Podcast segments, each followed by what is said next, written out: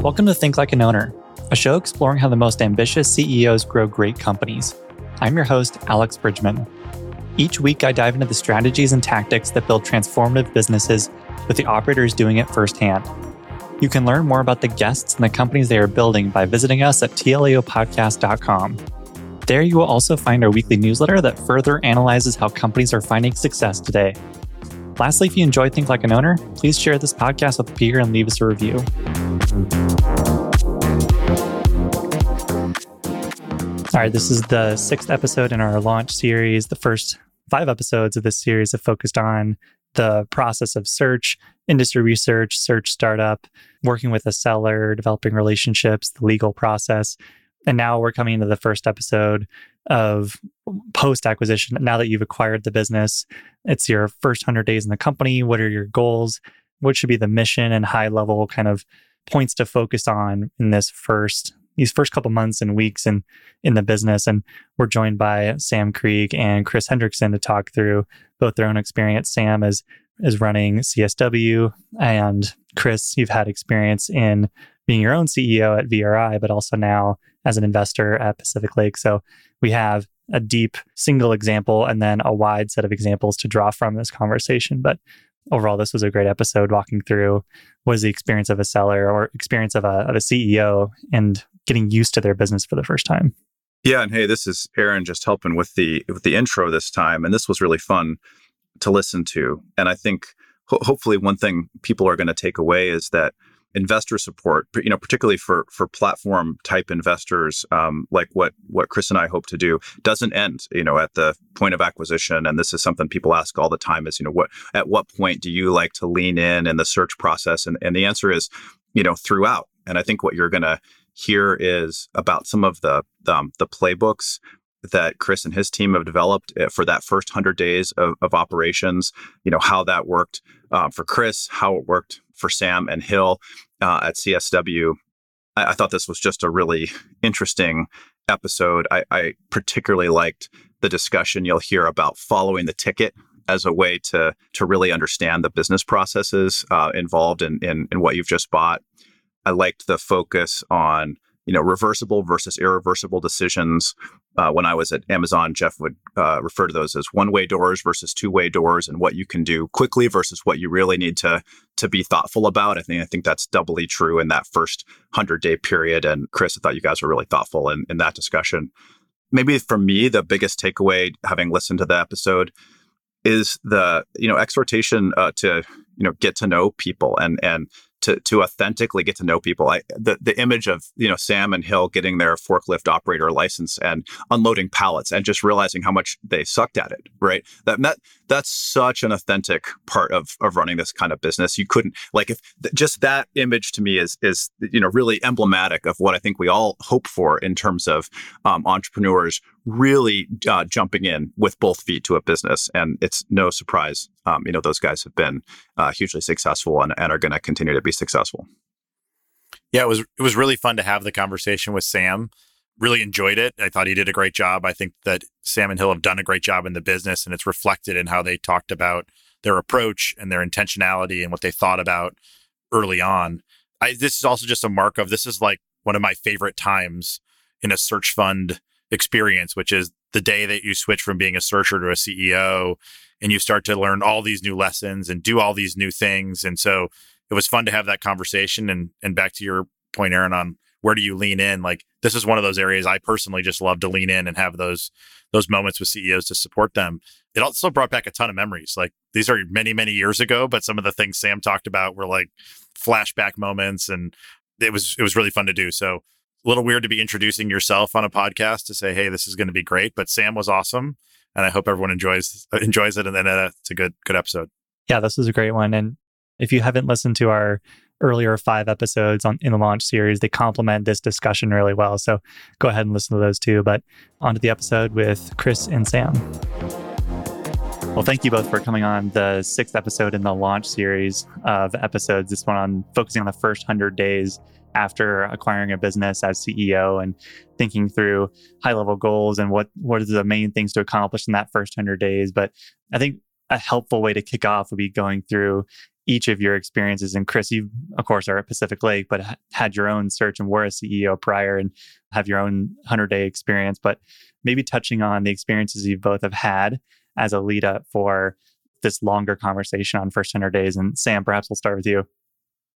My partner and I bought CSW at the end of 2021.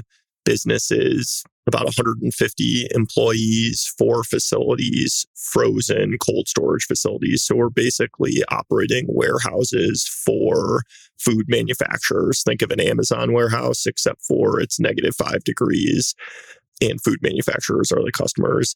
And we bought the business in kind of a drawn out acquisition process and took over the business right as the labor market was kind of going wild. Inflation was setting in, COVID was still happening, and we lost a fair amount of people, both from family members who were transitioning and from people who were burnt out from COVID. And so we took over this multi facility business stepped in. My partner kind of had to step into a general manager role actually for the first six months as we found a new general manager for our flagship facility. And we basically stabilized the business and have been running it for the last two years. But it was quite a quite a ride and we learned a lot in the process. And that's the quick story. Chris, do you want to dive into yours? Sure. Yeah. I, I kind of come at this first 100 days from I think two perspectives. I think the first one is, you know, did a search, ran a business with a partner. So it's very similar to Sam, had that experience of showing up and trying to figure out the first 100 days of learning about customers, learning the business, trying to do a million things and, and realizing that the business learning from the inside is very different than learning from the outside. So I have that experience, but that was like a thousand years ago. So also have started a program at Pacific Lake where you know every time a searcher buys a business we offer some some support and coaching for that first 100 days. And so have spent i don't know probably 35 or 40 entrepreneurs have gone through the first 100 days with them over the last few years. And so you know seeing common common threads seeing opportunities to help them support each other or learn from each other's mistakes or or successes to try to make sure that's a more a smoother part of the journey. It's always going to be challenging, but that we can help them with some of that. So excited to be able to talk about it and, and share some of those things that I did I did with Sam and Hill as well, which was which was a lot of fun. Yeah, maybe building on that a little bit. What are some goals and high level North Stars you have for CEOs in that first 100 days? Like, Chris, what kind of lessons and piece of advice do you impart on CEOs as they enter that first 100 days? Yeah, I mean, there's lots of stuff to talk about. I think probably the two frameworks that I would start with is I think the first is very simple is just just have a plan. Like have a plan. Go in with something you're planning to do, the things you're trying to learn. Be ready to adapt that plan because it's going to be very different than you actually expect, but like but have something to start with. And usually our hope is that the goals of your plan stay the same, but the activities will change as you figure out lots about the business and what you didn't expect and you know, the things things are different. I think the second one, and this is a motion we try to do with the with the searchers as they're transitioning from the like buying the business to to learning or running the business is it's a real psychological change. Like you're going from a very transactional, fast moving, really detail oriented part of the process, which we've talked about on this series before, which you've talked about diligence and legal and things like that. And all of a sudden you're trying to learn a business and build relationships with your customers and your employees communicate to people that have never met you before about this transaction that's just occurred and understand the team. And like those are really different mentalities. So we do a lot to work on how do you do things like how do you learn a business? How do you actually get good lessons versus how do you learn and make fast decisions which is what you're doing in the transaction? So we can talk about some of those specifics but i think the the two big frames are have a plan and then really shifting from a transactional action oriented mindset to like a long term learning oriented mindset is a is a big difference. So Sam, on that point around having a plan, what kind of plan did you lay out with CSW? So I think Chris, uh, Chris and the team helped us put together a pretty detailed, or what I felt was pretty detailed plan with three priorities for what we wanted to achieve in our first 100 days, and then a bunch of ideas for actions we were going to take to achieve those goals. But to Chris's point, you know, the actions changed over time. And I actually pulled up what our 100 day priorities were that we sent to the board, you know, as we were approaching the close date. And they were learn the business, build trust with the team, and keep the warehouses full and profitable, which effectively was assure business continuity.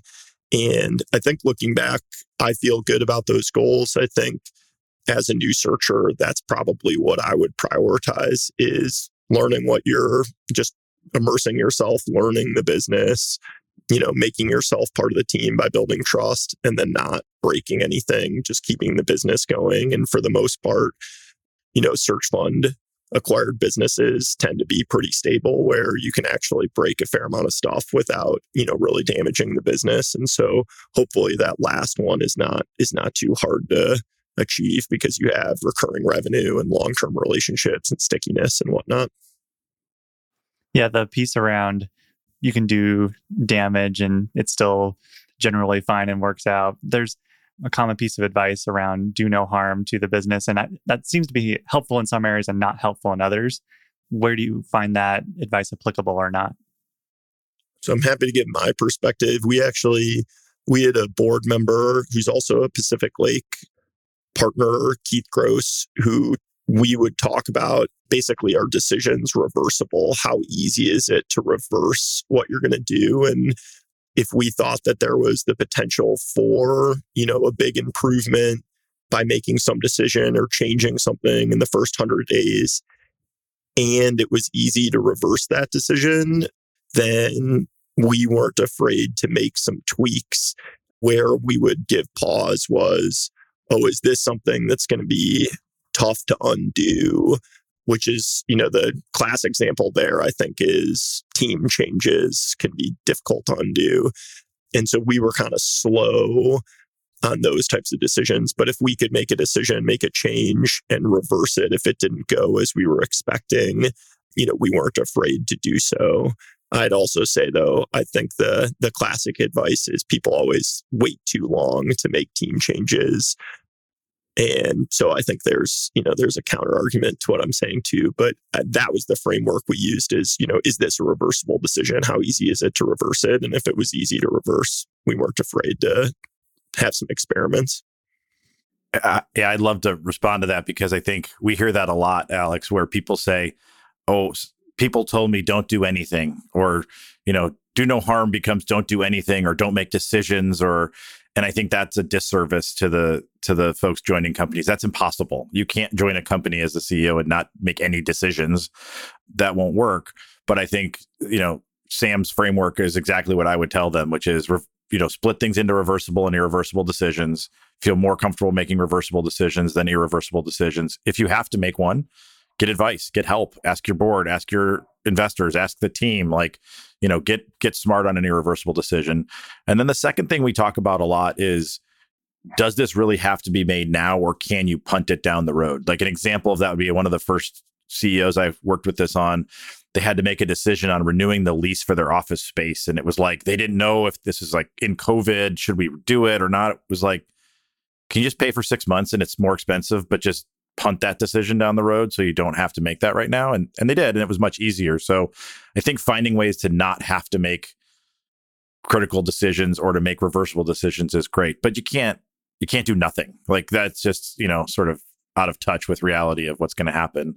I will say that and i think sam and, and hill are a testament to this and i think almost any ceo you talk to in the search space you will make better decisions 100 days after you own the business than 10 days after you own the business. So it is to your benefit to wait if you can. And sometimes you can, sometimes you can't. And so I think, you know, yeah, it's it's it's very worth addressing because I think that can be get read the wrong way of do nothing versus do no harm versus, you know, try to make decisions you have to make, not ones you don't have to make.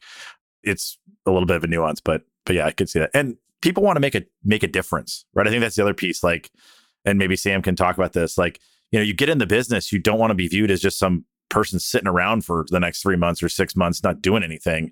So you have this natural tendency to want to fix things and do stuff. And so that is something you have to fight often.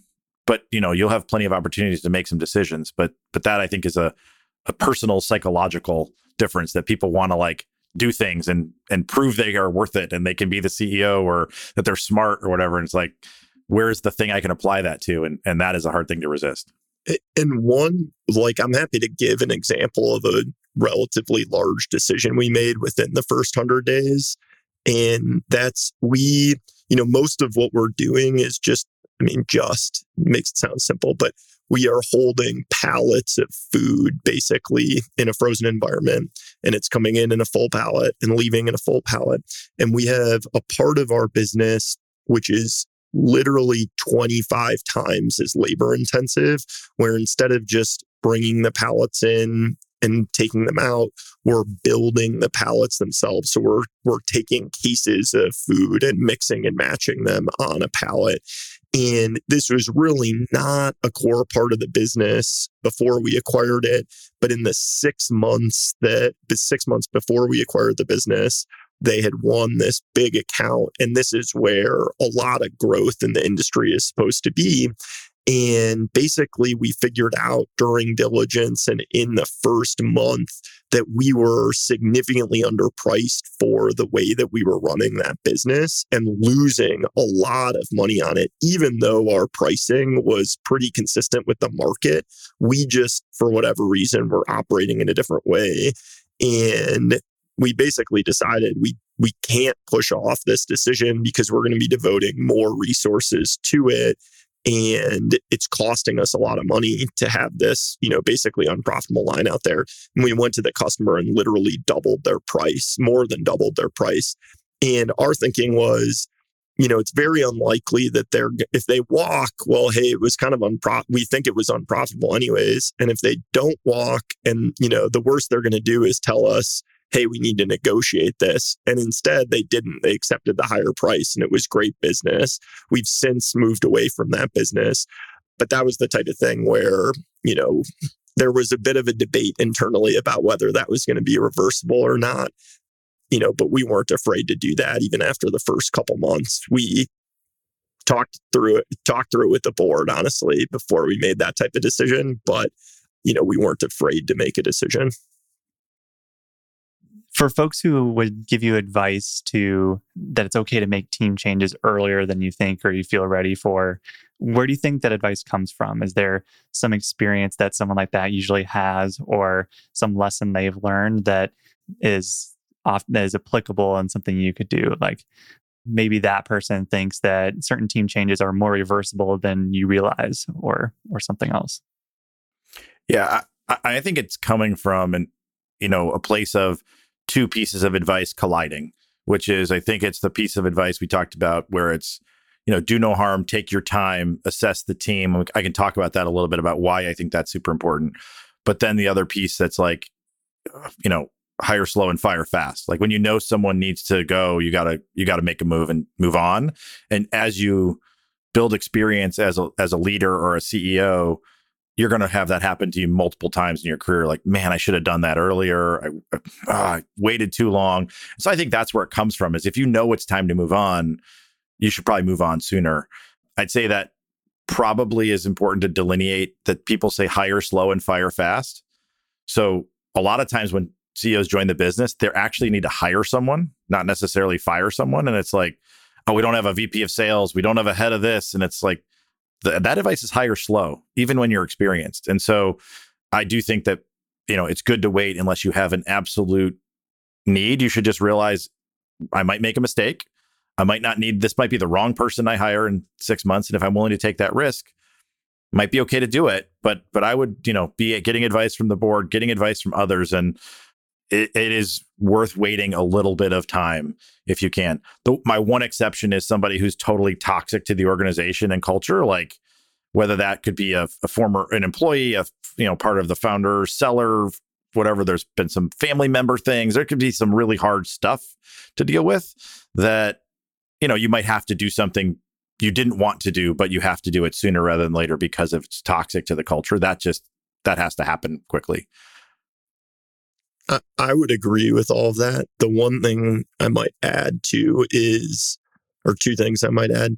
One is, I think some of this advice comes from like after we made some team transitions, it's so obvious in retrospect, but part of that's because I'm looking at the business at day 365 with the knowledge that I have on day 365, looking back and saying, oh, it was so obvious that this, you know, we needed XYZ or we didn't need XYZ. And at that moment, I actually didn't have the knowledge to have been able to really say that because you just learn so much, you know, every month. And so part of it, I think, is that it's part of it, I think, is that you don't remember that you didn't have the data set that you you have now back at that point. I also think that investors and former CEOs are just not as close to it. And so they're able to have a different, you know, risk reward analysis than you are, where it's really scary when you get in and you don't know what you don't know. And there's somebody who kind of looks like they are really important to the business. And certainly they're trying to make it look like they're really important to the business. And you, kind of think like, oh, maybe this isn't a good fit. But you just, it's kind of scary to be in that situation, I would say. And I would just double down on what Chris said about uh, culture and like somebody who's toxic. It that can be really apparent really quickly, and thinking through those people that we've had, I don't think there's never been. I mean, it's a small data set, but there's never been somebody who we thought, oh, this person's a bad cultural fit, and then any amount of time later we changed our mind. It always got worse. And again, small data sample, but I think I've heard other people say something similar. I, I'd love to add to that, which is like I think Sam nailed something that I've experienced personally, and and just want to make sure we we name it, which is it's really easy to say from my seat as a board member or investor today to say, hey Sam, you should really make that call now. And it's really hard sometimes on the other side of that to say, I agree with you. I understand that advice, but there are many other things that are affecting why I can or can't do that tomorrow. Or you may not understand the dynamics of the team they run or the customer they're really close to and all these risks, which oftentimes are less risky than you feel like as a CEO. But when you are the CEO, you feel them for real. And like it is, you know, scary, risky, all those things. And you get to deal with all the fallout, right? I get to go back to my problems after I tell Sam to fire someone or hire someone, but he has to live with them. And so I think there's a real, like, gotta name that. That's a real deal thing. And everybody wants the same outcome, but sometimes it feels a little different than, you know, I feel it in my head and he feels it in his gut and it's a little different for what it really. The thing to really add means. there too, I'm glad Chris said it, is it's the reality of the situation is most of the time, if you transition that person, it just means you have to do their job in addition to your job. Luckily for me, in every one of those situations. Hill, my partner, just did their job and I got to keep doing my job.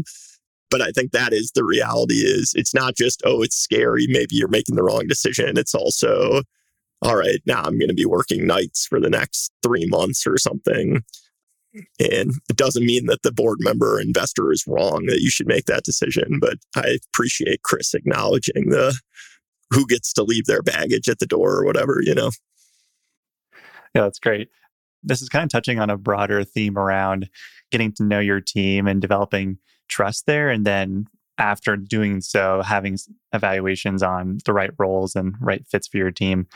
What are some things, say, maybe we'll go into tactical things that you did, and then Chris, we can touch on high level advice and flip flop it. Sam, what, what sorts of things did you do on your team to get to know key folks on your leadership team and just build trust broadly with the company? You know, we did some stuff like take, taking people out to lunch. I think the the biggest thing isn't so like described or created is that the biggest thing we did i think was went and asked people about what they did and tried to learn the business and i think we built a lot of trust by showing up and being interested and being genuine and caring and then also in addition to learning about hey can can you show me how you do your job? Can you show me, you know, what are the challenges that you're facing at work? Also, just asking people about their lives and you know what their family situation is but basically just being a normal person which i think is the same type of thing that searchers often do a great job of when they are winning an acquisition you know, transaction is they're just more hopefully normal, genuinely interested people than a funny, you know, pure financial buyer, not to bad talk pure financial buyers too much but continuing to do that in this in this new environment just being a genuine person and being interested in people's job and lives i think goes a really long way. The other thing hill and i were very thoughtful about was following through on whatever we said we were going to do and i think you could probably take this too far but we were very sensitive to if we said hey these things aren't going to change we were very careful about what we said that about. And if we said XYZ wasn't going to change, then we were very careful about changing it, at least in the beginning. And so being thoughtful about what you're actually communicating, people are going to hear what you say, talk about what you say, think about what it was, rehash what it was. And I think you can build a lot of trust by just following through on what you're saying and then also taking a genuine interest in people's jobs and lives. That's so good. And I think, you know, there's so many things in there that you guys did that back to saying have a plan. I think you had a plan for, but you have to work really hard at. And and that word authenticity we talk about a lot. You know, we talk about it a lot sort of in the context of joining the company. A lot of times we're coaching or talking about the first day communication and sometimes the search CEO will come and say, oh, I've got my plan and they got a hundred things they want to talk about and the, where the company's going. And like, this is like the mountaintop to speech. And it's like, they want to know who you are. They want to actually know that you're a human, not a robot and that you like are interesting and that you're interested. And so I think that word of like, be curious, you talked about that, like listen to people, ask questions. I think that's a really, really important dynamic. I think a couple tactical things I, I often see be really impactful to CEOs is that this takes time. So schedule it, plan it. Like you can't just show up at work and be like, I'll get to know everyone today. Like block two hours in your calendar where you're going to go spend time talking to people, asking questions, being interested in them, or going out to lunch with them, like Sam mentioned, or joining a company event that's going on. You know, you have to actually be planful because you'll remember it at the end of the day when they're all gone.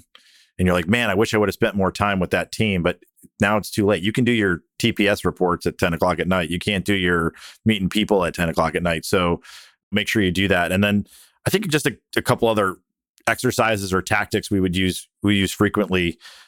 You don't control what people think of you or what they, you know, trust gets built over time. You don't get to like say, hey, Alex, trust me.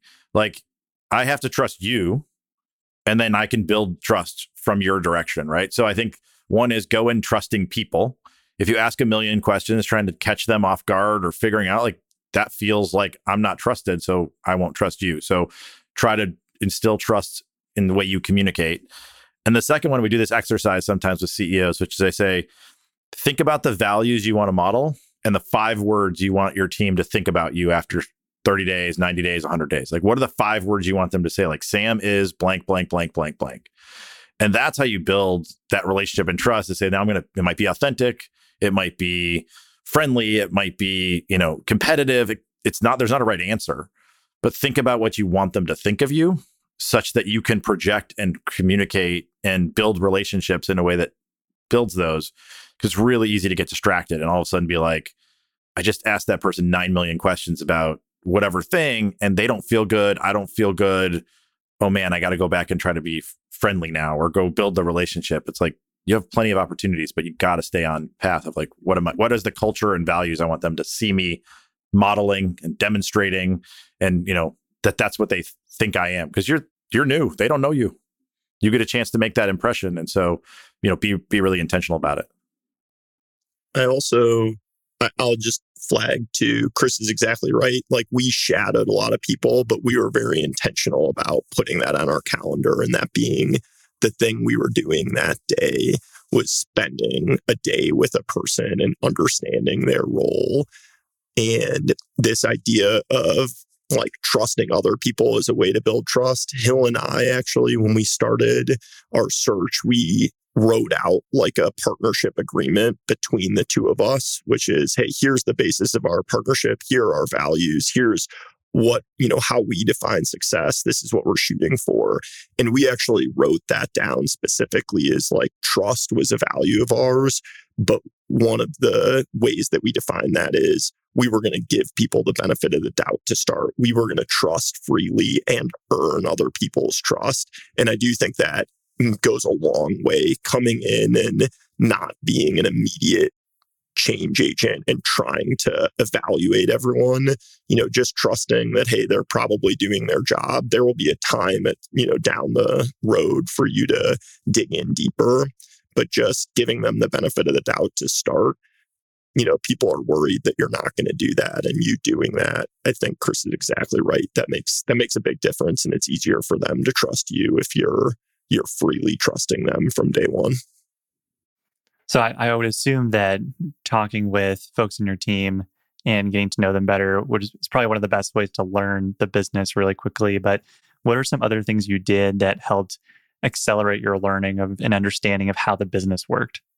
We got the advice, and I don't know if this is a standard phrase, but it's like follow the ticket.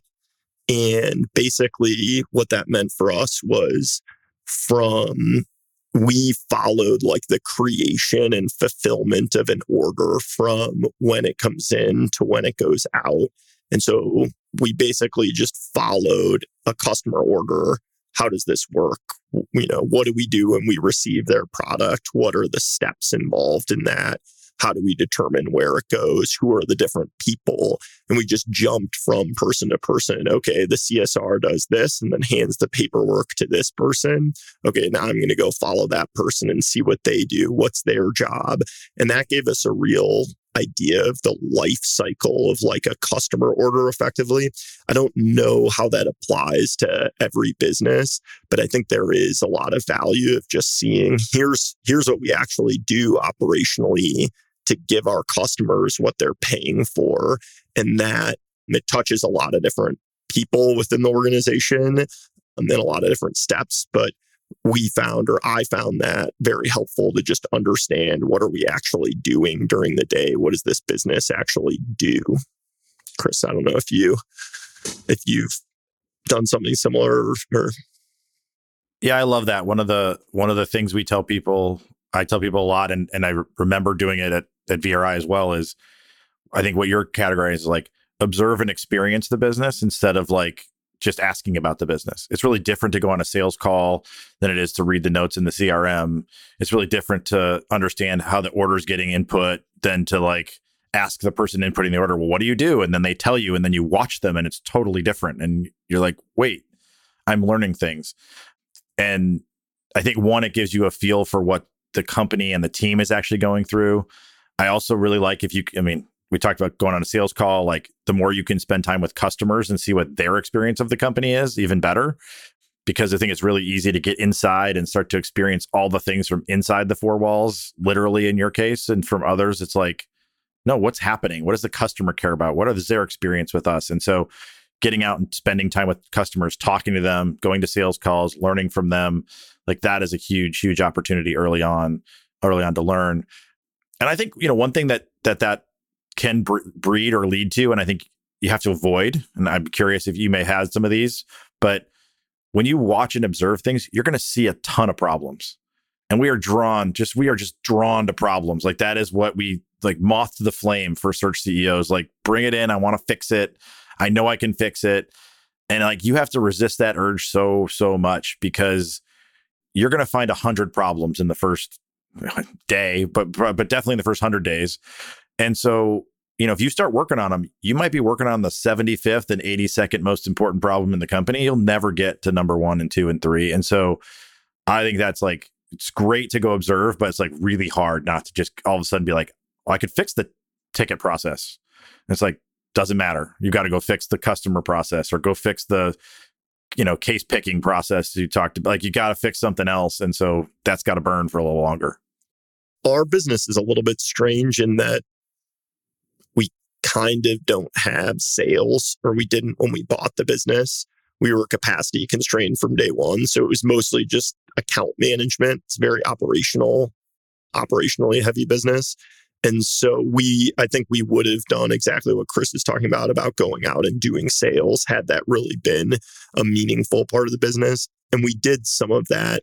I will say the other thing, I handled less of this, but my partner basically, he lived in one of our facilities, stepped into more or less the general manager role and continually followed up on what those problems were not necessarily to Chris's point, not necessarily fixing issues, but just understanding why is this an issue? Why does the general manager have to step in here? Why does the operations manager have to step in here? Why does this, you know, what is going on that the frontline employee can't handle it themselves?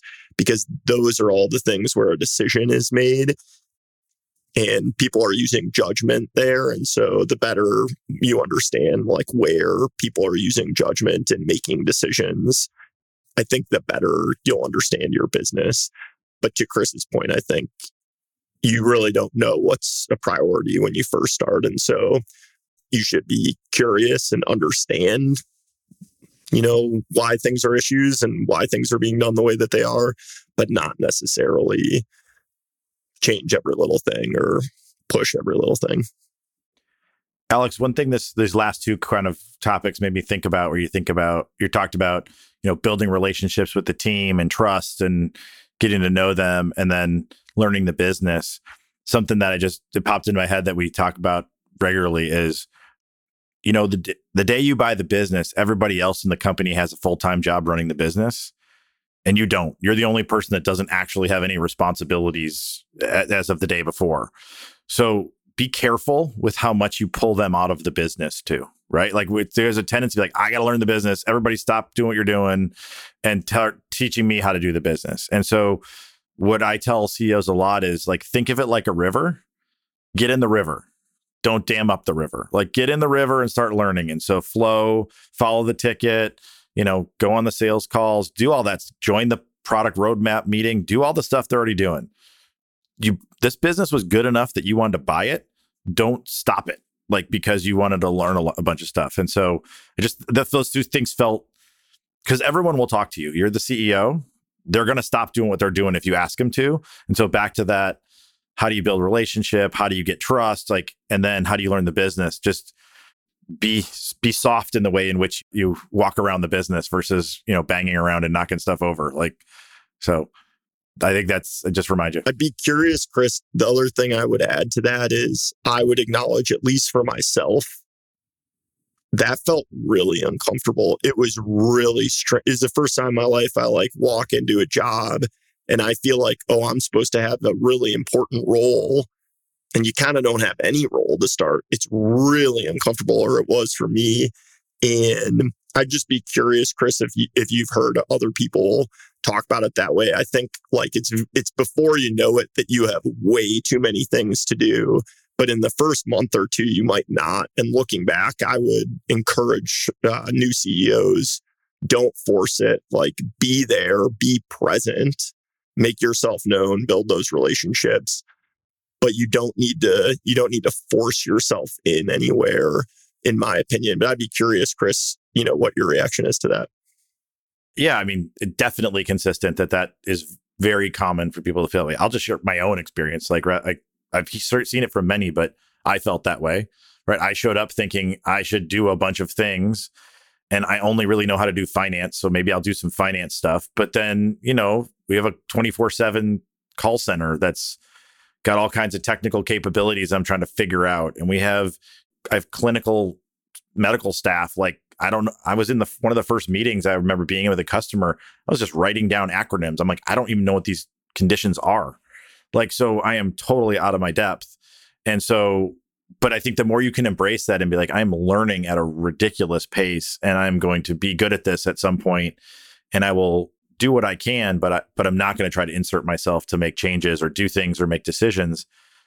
I think the better. I, I think honestly, I see you see it more in companies where there is something deeper or technical or something that's different than general business, right? I see it a lot in software businesses where CEOs go, "Hey, there's a product roadmap decision I have to make. I've never built software. I don't know I don't know what they're talking about. Or healthcare, like I was mentioning, or I guess I would guess in your case, there could have been things around real estate or, you know, like big decisions where like, ah, this is out of my league.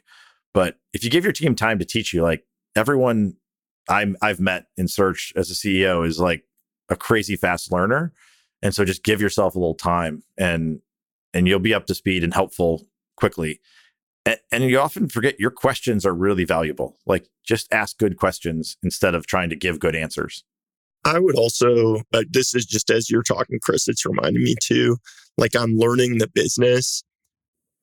We did kind of feel like, at least in the beginning, it quickly changed, but we felt in the very beginning, or at least I felt like, oh, I kind of have, I have some free time here. Like I want to learn things. Hill and I went in on the weekends and unloaded trucks. Uh, you know, we got forklift certified. We unloaded trucks and we were horribly inefficient relative to our guys and had to be very careful not to damage pallets. And I think that it gave me a much better appreciation of what the frontline employees were doing and, you know, their value. And it also, you know, taught me some of the like n- nuances of actually you know what these guys are doing moment to moment and then also i do think that that probably built some trust is just coming in and and not saying oh i'm the i'm the suit i'm the decision maker i'm above you know i don't think anybody in this community would do that but that's one example and hill spent more time in the warehouses on the weekends than i did that's for sure but I think just being there, being present, being willing to do the work, that's something that you can do when you don't have a lot of other responsibilities. And it's a great way to learn the business and a great way to build trust. You talked earlier about understanding or having initially a bad understanding of what issues are a priority and which ones aren't. I would assume that if you have a list of 100 issues, 10 of them near the bottom are probably correlated to some issue much higher up that is actually downstream causing all these other problems. Was there was there some way you tried to map out issues to understand where the the highest leverages fixes that can help some alleviate some of these other problems in the business was there any strategic or tactical way you went around figuring out root causes for any changes you considered I'm smiling because that sounds so obvious and like such a good idea and I don't think we did that at all. We one one thing I think we did do is or one thing that we do do is it is just a standard practice where if we have a customer issue, they ask for a corrective action and we do a root cause analysis. And so Hill and I didn't come up with any of this and we didn't do it in any systematic way for the issues that we were, you know, categorizing and finding. But we did, luckily, we don't have a ton of corrective actions that we do for our customers, but we would do root cause analysis. And it, you know, for the most part, everything comes down for us came down to our technology systems and our, our processes associated with our tech. And that's basically everything that Hill, well, that's not true, but it's been a lot of Hill's focus for the last two years has been improving our tech stack. I will tell the listeners cold storage, warehouse management systems, very, very sticky, very, very sticky. I would say, I think, I think your idea is right, Alex, that like you have a list of 100 problems. Can you correlate them? But i think what tends to play out more often is that it's which problems are repeated over and over again and persistent that actually become the ones that are like either most required to solve or which ones are holding you back from persistent positives right like which ones are blocking something and i think that takes more time to see so like and i you know Sam kind of hit it. I mean, you can almost always put them in the category of like people, systems, processes. Like it is some subset of that. But I think it takes a little more time before you're really ready to assess hey, this is the root cause or this is the bucket of problems I should go solve. And then when you actually want to solve them, like back to that point, something has to happen. Someone has to fix them. There has to be a person, there has to be a new system, there has to be a new process put in place. And you can only do so many of those things at a time. And so, where we actually, this usually happens a little later, but where we spend a lot of time talking to CEOs, and I wish I had figured this out sooner, it took me years, is just like what actually drives value in your business? Like, where is the value creation story for your customers? Where is the value creation story for your business?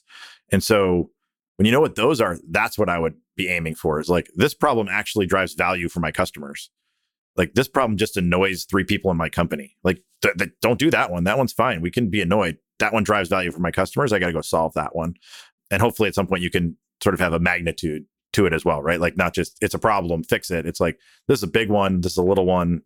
This is easy to fix, this is hard to fix. So You start to get good at that and usually you put a system in place at some point of how are we can assess what the priorities are like, you know, EOS or whatever systems like that, but but at the beginning you're just trying to figure out which ones are most likely to be value creating versus just annoying. We we also use a framework internally. Hill again deserves the credit here, but we talk about glass balls and rubber balls. And so the issues that we're facing, you know, we drop a lot of balls in our business. And I think that's just the nature of any human organization. People have too much going on. They can't juggle everything. And so stuff falls to the bottom. And a lot of stuff goes wrong in our business and in every organization I've been a part of where people drop balls. And that's okay. The balls bounce. And there are other things where something goes wrong and it creates real issues down the road. And that's the that's what we kind of try to define between the two is you know what are issues where this is a small issue things will bounce back and what are issues that create irreversible damage, that sort of thing. And those are the glass balls.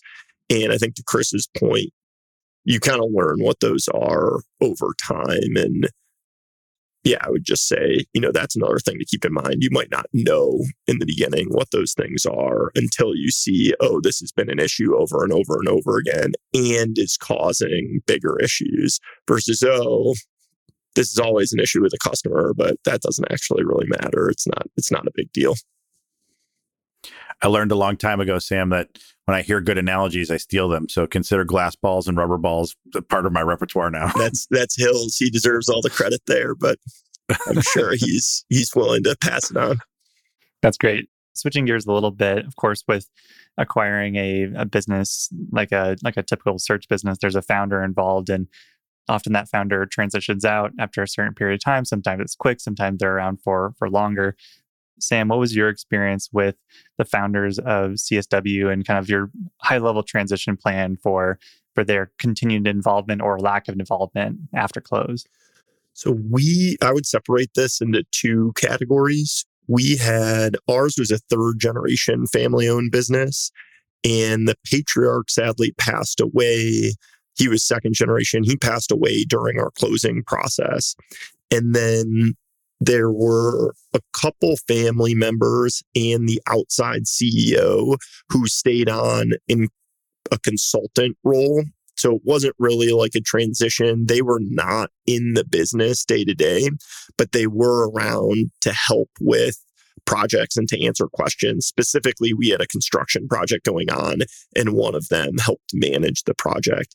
And then we also had a member of the family who stayed on as the only account manager sales type person and those were those were very different the transition was actually very helpful i would say as a crutch where it was really i think they would have done it you know even if we weren't paying them but this is one of the benefits of having a good relationship with the seller, I would say, where there was a ton of stuff, a ton of decisions that we needed to make early on that were not, that were probably reversible or weren't a big deal, but that would have really stressed us out had it not been for our ability to just call up the former CEO and get his input. And he was very willing to get on the phone. That was hugely, hugely valuable. And whether that's a part time basis or a consultant or something, you know, I'm sure Pacific Lake Chris has a good has good perspective on that. I would say it was very nice to not have him be in the office every day because it made it very clear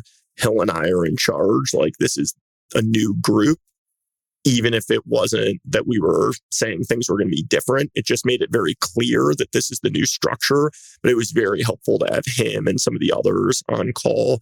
Our experience then, though, was we continued to have a family member involved as a salesperson. And I would say that that while we were really happy, it was actually one of the things that we wrote in to require in the deal. You know, he was really a key employee. It's a big transition to go from you kind of being the owner and having your way to, you know, they're just change, even if you aren't changing a lot operationally, you know, is the first time just the, the reporting structure is different, that sort of thing.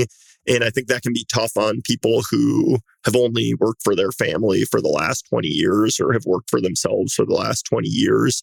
And again, I'm sure Chris has more perspective on that.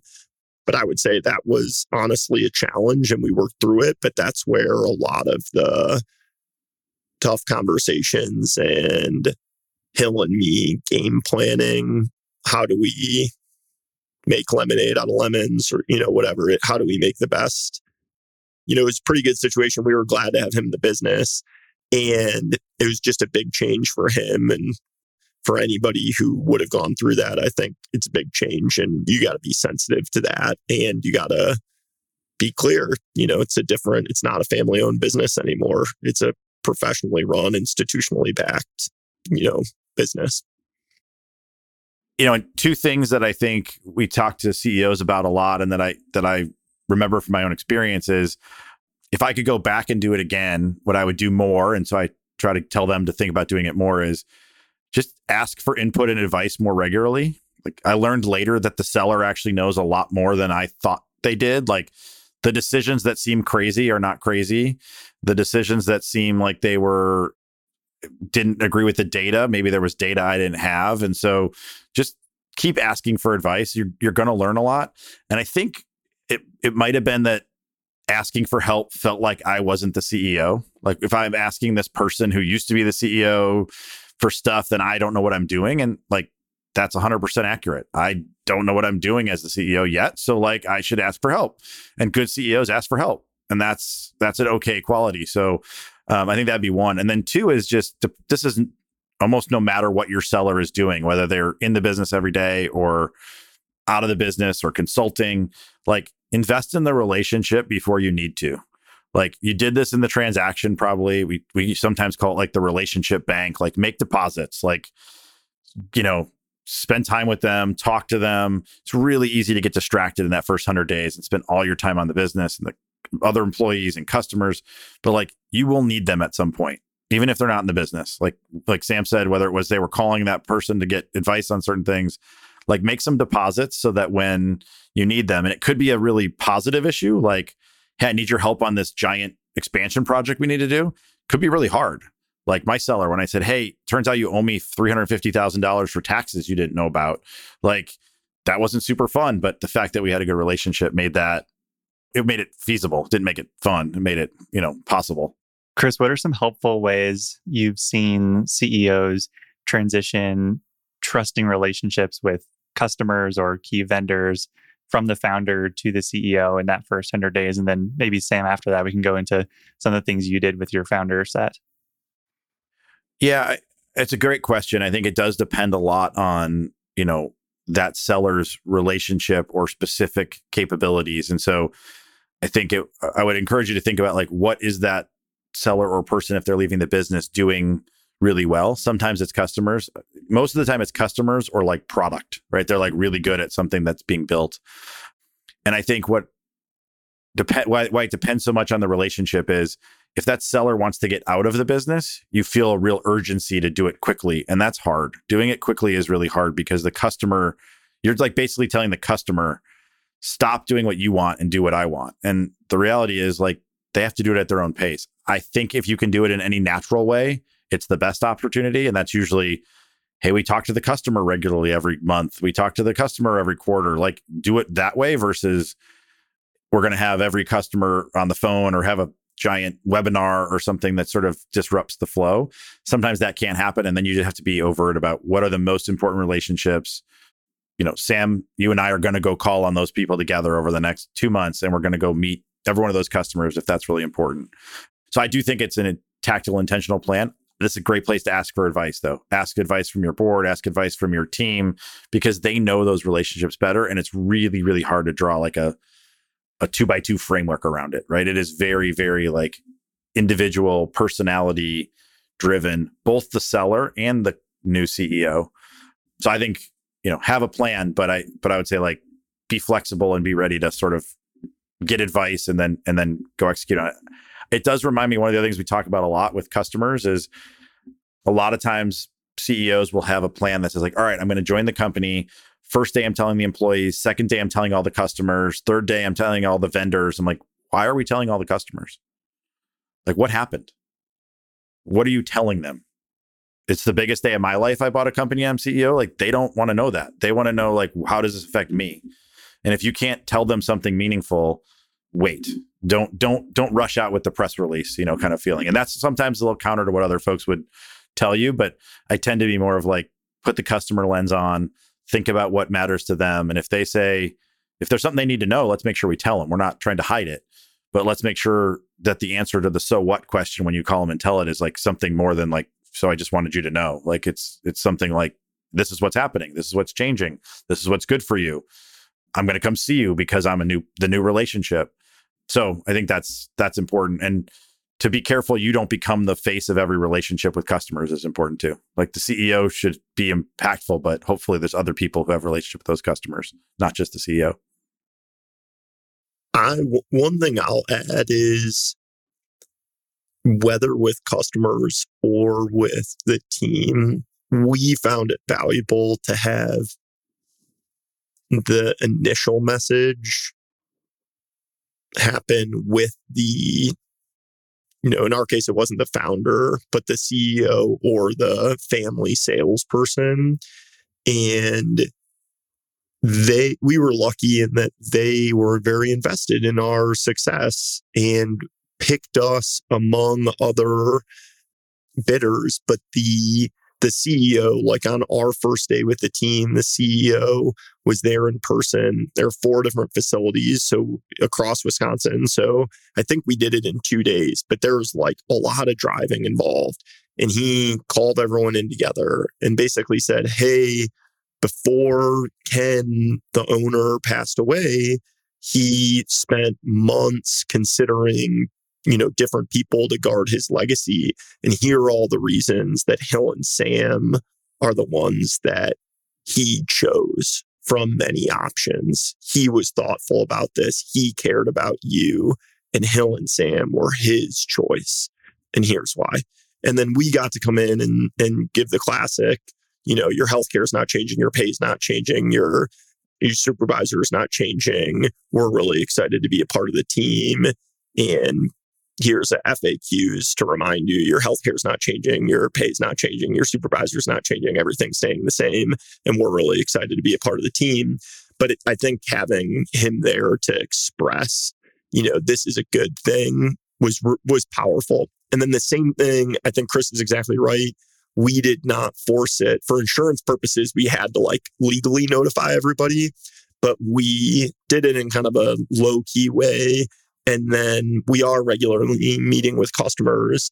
And that salesperson who was a family member was there and introduced us and was basically like, here's all the reasons that I'm excited have Hill and Sam in the business. Here's, you know, what our vision is. And it's largely the same. But then we just moved on from it. Cause to Chris's point, it's like, and nothing really should be changing. And so we don't want to, we don't want to make this a bigger deal than it is. But I think it was helpful to have the introduction and to have their words, you know, because they have trust already built with the customers or the team. And I think we just leaned on their trust. But to do that, you have to build trust with them and and that takes time and effort and you got to be genuine and follow through on what you say and you know be trustworthy. Chris, you mentioned this was a good time to lean on your board when it comes to customer relationships. What are some other areas within that first 100 days that your board and investor group can be helpful to? Yeah, I mean, I think they'd be helpful in lots of areas. I think what we see, you know, and hopefully you've designed your board in a way that you've got multiple people that you've had some relationship with before closing, you've spent time with them, you've already started to build a relationship. But secondly, they probably have some different sets of experiences, right? So, in my opinion, the best boards end up with people who are good at helping you think about big capital decisions, but also think about operating decisions and think about, you know, some of them may have seen 50 things and some of them might be seeing one thing right now and they're in the middle of it. And so you can get different perspectives from them, which is super helpful. I think most of the people in the search fund community, maybe all, as board members, do this because they like helping and coaching and mentoring CEOs, right? And so we're like waiting by the phone for the call, right? It's one of those things where like you reach out, ask for help is like one of the most important ways. I think what you can do ahead of that though, or what I would tell people to do in the first 100 days is share information, right? Like don't don't wait till you have a question, just tell us what's going on. We love to hear what's going on. It doesn't have to be groundbreaking. Like, hey, end of the first week, this is how it went. We learned a few things. Really cool. We're like, we're excited. I'll probably respond back and I'll be really happy that I heard about how Sam and Hill did their first week. If you have bad news, share it first. Like don't hide it. Just tell me the bad stuff. Let's get it out of the way and we can we can work on it. And then I think it's also important to to build individual relationships instead of just the whole board, right? So if as Sam mentioned earlier, like Keith is on from Pacific Lakes on his board, like build a relationship with Keith, build a relationship with, you know, other board members. Like it isn't just we meet together and we meet apart. Like get to know each other a little bit so that it's kind of like that relationship bank with sellers like get to know each other, build a little bit of a relationship bank so that when you need help or you need me, I know more than like, okay, what does the business do again? And uh, yeah, what how many pizzas are we moving? Like, I don't know. Like just get me involved before we get to the problem area. And then I think you set up a cadence. Like I think we can talk about that a little bit if you want, but just like, you know, I think there are some best practices around how frequently you're talking and how how you're structured and then what you do outside of the structure is where I think you can get really, really great one-on-one insights or five minute help. And don't wait for it to be a big issue. I we talk about this all the time. Like you can send me an email or a call for five minutes. It doesn't have to be like existential crisis. Like I've never done this before. What do you what do you think? Thinking about doing this? Like, sure. Let me let me clarify one thing. Do that if you need help, not if you need permission. You don't have to ask me for permission to do all the things. You're the CEO. We trust you to run the business. Like we should do a good job of clarifying where those lines are of things you should or shouldn't do. But you don't need permission for lots of things you're going to do on a daily basis. Like we're here to help you, not to, you know, not to not to give you permission to do things. Like we did that by backing you and putting you in putting you in the seat. And so like we want you to be successful. I might add, I don't know if this is something that Pacific Lake guided us to do, but like I'm looking at what our 100 day plan was for Hill and me. And there's three bullet points on what our 100 day priorities were for the board. Like we were explicit. We had a plan for what do we want the board to achieve in the first 100 days. And really, a big part of that was having them learn the business with us. That's something that actually kind of surprised me. And in retrospect, it's obvious. But like, if I knew the business is a four out of 10 on day one, because I had, you know, Hill and I had led d- diligence, I was like, oh, these investors, they all know the, you know, the board, they all know the business is a four out of 10 too. And the reality is there was a wide range in how well people knew the business because one board member, Keith, had been really active in diligence, had really been doing it with us. And some of our other board members, one of them was an independent. He didn't know the business at all. He knew the market really well, but didn't know the business effectively. And so I think looking back, we did have a good idea, I think, of having explicit goals for, hey, at the end of the 100 days, here's what we want the board to understand. And then on a weekly basis, we sent, you know, informal emails checking in. Here's here's what we learned this week. Here's what surprised us. Here's the biggest things we're facing. Didn't we're trying not to overload people with information because obviously they have a lot of investments and a lot of people they're dealing with but we wanted to be sharing that information so they were learning as we were learning and then i would just reiterate what chris said about the like informal and relationships is you know you you can hear me kind of over and over again saying like oh i agree with chris on this or chris is putting this really well because Chris has a lot of experience and Pacific Lake has a lot of experience and our other board members have a lot of experience. And I think for the most part, people are a lot better when you get them one on one on the phone separately. And if you invest in those relationships, it just becomes so much easier to call somebody And there's so much for them to offer you, you know, as you can see from this conversation, that I think you're you're really well you're really well served just continuing to invest in those one-on-one relationships.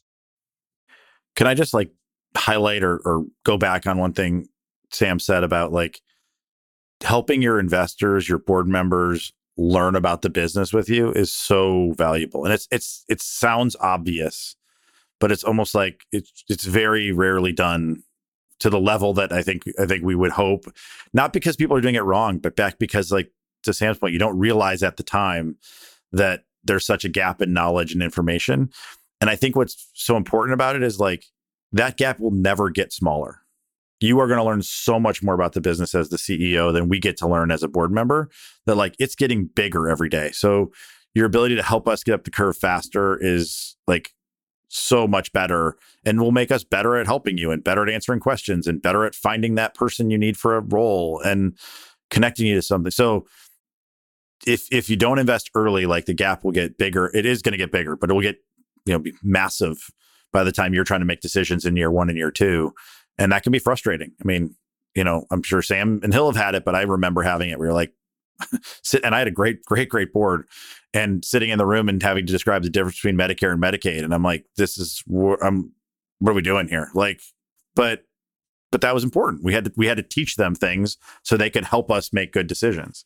I'm I'm kind of getting choked up and laughing here on the side because not super recently, but also not that long ago, I was having like a pretty terrible day and talk and I was talking to Chris and I I opened up to him. I was like, you know, like some of these board members keep telling me how I don't know this business very well.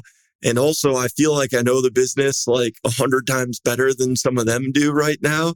And Chris is just like, yeah, that's probably both of those things are probably true. Like, and that's your job. And it's only going to get worse. Is like, you probably don't know the business really well. And a year from now, you're going to know it better. And two years from now, you're going to know it better. And they're not going to learn it at the same same rate. And so, like, you should get used to that. You want to pull them along, but you're always going to be you know, you're always going to know it better than they do. If you don't, that's probably an issue. And, but you also probably don't know the business that well. And I think he was right on both fronts. And I'm not sure I wanted to hear that feedback in the moment, but it, it was very helpful, I think, and continues to be. So it sounds like a, a mix of formal and informal communication with your board is really helpful. What about formal meetings as a board? Are those helpful early on, not so much when do you typically start doing those and and when do you feel ready for formal meetings versus these one-on-one calls and calls to Chris and all that? We we started out right away doing quarterly meetings and we did a check-in call for the first maybe 2 months in between. So basically every 6 weeks we were talking in some capacity and I thought that was good to get into the rhythm of it. But our first couple board meetings, I would say, were not super productive. And I still think it was worth having them to to start to get the motions in and to get feedback on, you know, what would make this better. But it's kind of hard to until you start doing it, it's kind of hard to get that feedback and figure it out. And so I don't really see a reason not to do them, but Chris, I'd be again interested in your perspective. I, no, I think you're right on what we would advise. I think most people do a kind of monthly calls at the beginning that eventually fade away and do quarterly board meetings. And I would I would have a challenging challenge to anyone who says like you shouldn't do a board meeting early. I don't think it's I think Sam's right that the board meetings maybe aren't as productive as you hope they'll be later on. But this is the first time CEO running a business not showing up for six or nine months is, seems like negligent to me. Like, I don't know why we would do that. And I think there's certainly situations in the first six or nine months where there is a real course correction that has to happen. And sometimes that's because of things we're learning together along the way. Sometimes that's something that the CEO hasn't seen before, and maybe the one of the board members has, and saying like, "Hey, I think you're missing this thing over here. Have you looked under that rock?" Or and if we missed that, I think that's a disservice to the entrepreneur. Like our job is to help them be successful. Like I would I would never send, you know, someone into an unknown situation like that and be like, check back with you in nine months. Like way too late. I mean, we gotta be we gotta be close. And not be overbearing, but be be around. So yeah, monthly calls, quarterly board meetings, you know, and then a lot of that interim check-ins, requests for help, update emails and stuff, and that'll slow over time as you get sort of more into the into the rhythm. But that's what that's what we see most. Uh, wrapping things up, any last pieces of advice that maybe we haven't haven't touched on or have touched on, but want to reiterate as we've had this conversation so far? My one thing is, I think the word trust has come up a bunch in this conversation. And over the course of my life and over the course as a searcher and as a CEO, it just becomes more and more and more apparent how fundamental that is to every relationship. And I would encourage CEOs to focus on that and to take a very long term view. Stuff comes around. And to Chris's point about maintaining trust with the sellers, you're going to, they can be very helpful in the future. They have been for us. Your employees, your team members, they're going to be helpful. And people, if they trust you, it's a world different than if they don't. And so I would just double and triple down on being real and genuine and trustworthy and developing that is probably the most important thing. I, I think two two pieces of advice as we wrap this up. I think one is say thank you a lot. There's a lot of things in your experience over the first hundred days that people are going to help you. People are going to do good things. Like you'll learn over time that recognition is one of the most powerful tools as a leader you can use. So say, say thank you to people and be gracious. And I think it'll pay off in the long run. And two is it's an incredibly stressful time, but have some fun you are a CEO now. Like this is the thing you did this for. You wanted to nobody does a search for the search. No one's like, "Oh man, I just can't wait to run that process." Everyone wants to get in the seat and you're in the seat. And so it can be real easy to forget that this is why you did this and you've sort of accomplished that that goal and to me that might mean celebrate a little. There's not a lot of time for it, but like mark the moment. Do something special with your family, your partner, your whatever but have some fun. Like this is what you wanted to do this for, and you're the CEO now. So go off and s- start building. There's a long road ahead. Yeah, no kidding. Well, Sam, Chris, thank you both for sharing your time on the podcast for this sixth episode on First 100 Days. We have we covered a lot of topics, so this will be a really, really dense and insight packed episode. So, so thank you for sharing. No problem. Great to be here. Appreciate you having me. Thank you for listening. I hope you enjoyed today's episode of Think Like an Owner. If you enjoyed the show, please consider leaving us a review and telling a friend to help more folks find Think Like an Owner. I also want to thank our show's sponsors, Hood and Strong, Oberle Risk Strategies, and Ravix Group for supporting the podcast. For full episode transcripts and our weekly newsletter, please visit our website at tlaopodcast.com.